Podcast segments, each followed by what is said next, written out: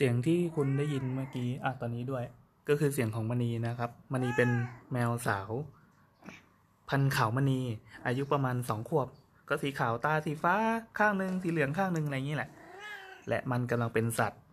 เป็นสัตว์ก็ในภาษาแมวเขาเรียกว่าฮีทมั้งนั่นแหละครับ ก็คือวัยที่พร้อมจะผสมพันธุ์เต็มที่สิ่งที่มันแสดงออกในช่วงประมาณเจ็ดวันที่ผ่านมานี่ก็คือ ฉันอยากมีผัว ฉันอยากมีผัว มันจะร้องเสียงงาวงาวงาวทั้งคืนเลยทำให้เราไม่ได้หลับได้นอนกัน ครั้งนี้เป็นการเป็นสัตว์ครั้งที่สองในชีวิตของมันละ ซึ่งครั้งแรกตอนนั้นเรายังไม่รู้เรายังรับมือไม่ถูก อยู่ดีๆแม่งร้องงาวงาวงาวอย่างเงี้ยก็เฮ้ยทำไงดีวะ ก็แน่นอนครับ Google ครับ ก็จนจะรู้ว่าอ๋อโอเค มันเป็นอาการแตกเนื้อเสาของแมวนะถึงวัยผสมพันธุ์ เราเพิ่งรับมณีมาอยู่ที่บ้าน ก็ได้มาจากน้องน้องคนหนึ่งน้องทัน ก็พออยู่บ้านปั๊บตอนแรกมันก็ยังไม่คุ้นที่เพราะเนื่องจากมันเป็นแมวไล่แมวนาแมวสวนมาก่อน แล้วก็จะมาเป็นแมวในระบบปิดอย่างเงี้ยตอนแรกมันก็ยังหงุดหงิดอะไรก็ว่า เราก็คิดว่าเออแบบถึงเวลาพอมันอยู่ตัวปั๊บมันอาจจะนึกเกลียวนึกอยากออกไปเดินข้างนอกอะไรอย่างนี้ แต่ไม่ มันเป็นสัตว์ อาการเป็นสัตว์ก็คือนมจะตั้งเต้าเหมือนแมวท้องอะเฮ้ยมันไปท้องมาหรือเปล่าวะแล้วมันก็ร้องอย่างนี้ทั้งคืนแล้วมันก็อ้วนขึ้นแต่อ้วนขึ้นนี่คือเป็นเพราะว่ามันไม่ค่อยได้ออกกำลังกายเหมือนเมื่อก่อนเพราะว่ามันอยู่แต่ในบ้าน นั่นแหละครับ พอร้องร้องร้อง วันหนึ่งอีส้มก็มา ไอ้ส้มมันคือแมวจรจัดประจำซอยนะครับ หน้าตาบากบากเหมือนแมวในการ์ตูนอะที่แบบตาตาบากบากข้างหนึ่งอะไรเงี้ย แล้วก็ผิวชุกขะคุขะขนกระเซาะกระเซิง ซึ่งตามภาษาเราที่เป็นคนเลี้ยงแมว ถ้าเจอแบบนี้ก็จะไม่อยากเอาลูกสาวเราไปเจอลูกเขยแบบนี้ใช่ไหม แต่อีการร้องเงาเงาเงาของมณีเนี่ย เรียกไอ้ส้มมา แล้วก็ได้ผล มันจ้องกันผ่านประตูกระจกของบ้านจ้องกันไอ้ตัวนู้นก็มองตัวนี้ก็มองเฮ้ยทำไงดีเราก็พยายามจะจะจะกันนะนะจนในที่สุดมันก็หมดช่วงเหงาช่วงที่หนึ่งนะครับ หมดซีซั่นแรกไป แล้ววันนี้มันก็กลับมาเหงาอีกรอบหนึ่งเป็นรอบที่สองอันนี้เป็นการเหงาครั้งที่สองในชีวิต เออเออเราเดี๋ยวก่อนก่อนที่จะเป็นครั้งที่สองขอเล่าก่อน มันมีวิธีเหมือน ช่วยสำเร็จความไข้ให้แมว ซึ่งเขาก็ว่ากันว่านี่เป็นวิธีการแก้แมวฮีทคือถ้าแมวมันร้องไม่ได้นอนทั้งคืน ก็มือไปกดตรงตูดนะมันมันจะเหมือนโดนผสมพันธุ์นะกดตรงโคนหางมันนะไม่ใช่ไปจิ้มในอุ้ยอย่ามาขวนสิอย่าไปจิ้มในนั้นมันนะไม่ดีนั่นแหละครับลองไปหาดูได้อินเทอร์เน็ตก็มีคลิปสอนอะไรอย่างนี้อยู่อะแล้วเนี่ยเป็นครั้งที่สองที่มณีมันเป็นสัตว์ การเป็นสัตว์ของมณีครั้งนี้ เราได้ถูก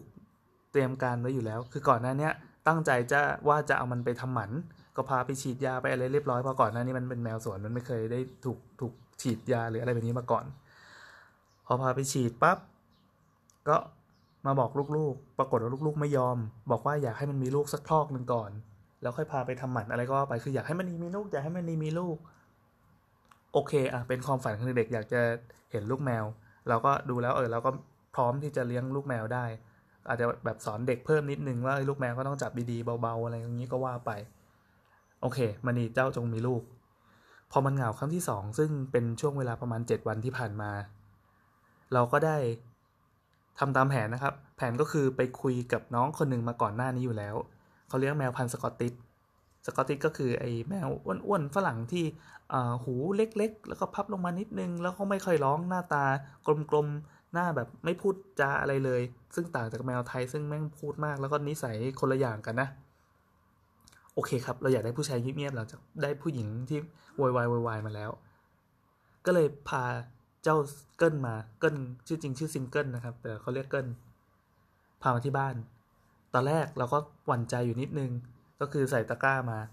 พอมาวะเปิดตะกร้าเปิดให้มันมาเดินในบ้านเฮ้ยมันก็ happy ดีมันก็ก็เดินได้ปกติทำไมแมวฝรั่งมัน ไม่เรื่องมากเท่าแมวไทยเลยวะนั่นแหละครับ แล้วเกิลเอ้ยแล้วเกิลกับมณีล่ะ มันจะยังไงกัน การเจอหน้ากันครั้งแรกก็คือทั้งสองตัวก็สนใจกัน แต่สนใจแบบคนแปลกหน้า คือยังไม่ไม่ไม่เคยรู้จักกันมาก่อน แต่คือมันนีมัน heat สุดขีดแล้วไง มันก็ทำท่ายั่วเย็ดสุดขีด เดินไปหาก็เออเดี๋ยวนะมันนีคือแมวเราสีขาว ไอเกิลคือแมวฝรั่ง ผู้ชาย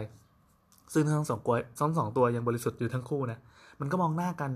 อนแรกยังไม่ยอมเข้าหากัน แต่ก็ไม่ได้มีท่าทีต่อต้านหรือจะตบกันหรือจะอะไร มันก็มีแบบเดินมาดมกันนิดนึงอะไรเงี้ย แต่มันนี่มันก็แบบไม่ไหวแล้ว อยากมีผัวจนตัวสั่นอยากมีผัวจนตัวสั่น ไอ้เกิลก็งงงๆแบบอะไรวะ คือกูมาที่ไหน แล้วที่นี่คืออะไร แล้วนางนี่เป็นใคร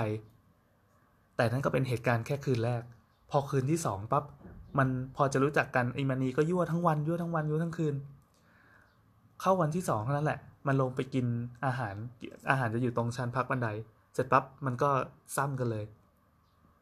นั่นเป็นครั้งแรกที่แมวทั้งคู่ได้เสียสาว อาการเสียสาวอาการอ่าการผสมพันธุ์ของแมวก็คือ มันจะตัวผู้นะ มันจะไปกัดตรงหลังคอ